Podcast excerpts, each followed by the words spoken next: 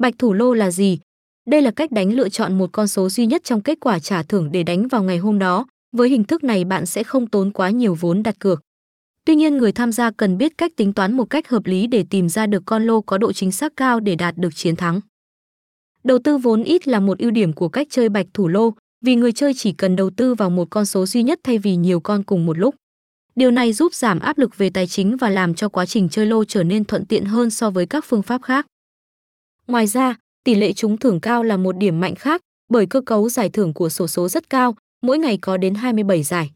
Vì vậy, người chơi sẽ có cơ hội cao để dự đoán chính xác và tăng khả năng thành công khi áp dụng theo phương pháp tính toán này.